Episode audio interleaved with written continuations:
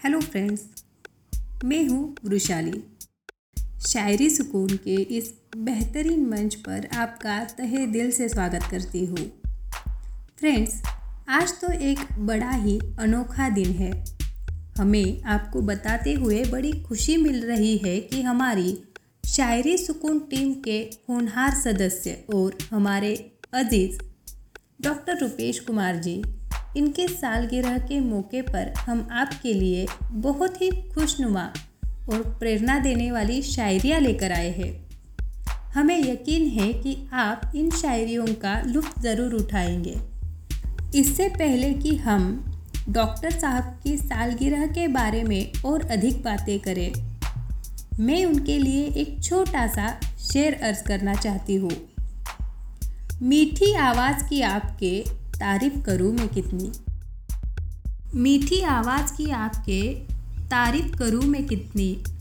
दवाई से आपके, हमें राहत मिलती है जितनी। ये शेर खास आपकी मीठी आवाज़ के लिए था। डॉक्टर रुपेश कुमार जी, आपको सालगिरह की तहे दिल से बहुत बहुत शुभकामनाएँ। मुझे आशा है कि यह शायरी आपकी सालगिरह के मौके पर आपको पसंद आएगी। तो सुनाती हूँ आपको आज की ये पहली शायरी। बेहद ही उम्दा लिखी है। योम ए पैदाइश का दिन। आता है हर साल। योम ए पैदाइश का दिन आता है हर साल। ज़िंदगी में बिताए हुए पलों का करता है यह हिसाब। योम ए पैदाइश, यानी जन्म दिवस इस दिन हम ज़िंदगी में बिताए हुए पलों को एक बार ज़रूर याद करते हैं। ये बरस कैसे बिताया हमने? ये एक बार आँखों के सामने आ ही जाता है और इसके साथ यह एहसास भी आता है कि हाँ ज़िंदगी के हमने 20 25 साल बिता दिए। है ना?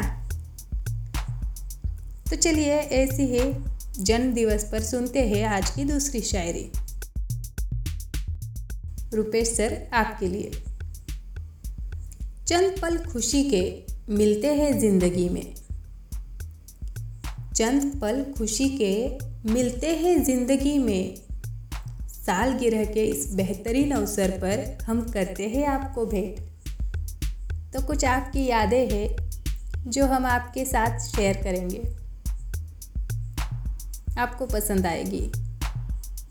अब आज की तीसरी और अंतिम शायरी। हर साल आपकी सालगिरह, यूँ हँसी खुशी हम मनाते रहे। हर साल आपकी सालगिरह, यूँ हँसी खुशी हम मनाते रहे। आपकी उम्र इस कदर हमेशा बढ़ती रहे।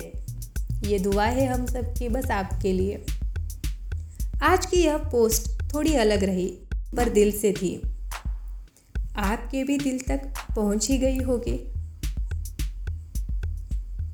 अब मुझे यानी वृशाली को दीजिए इजाज़त। फिर मुलाकात होगी, ऐसे ही खास पलों के अवसर पर। शुक्रिया।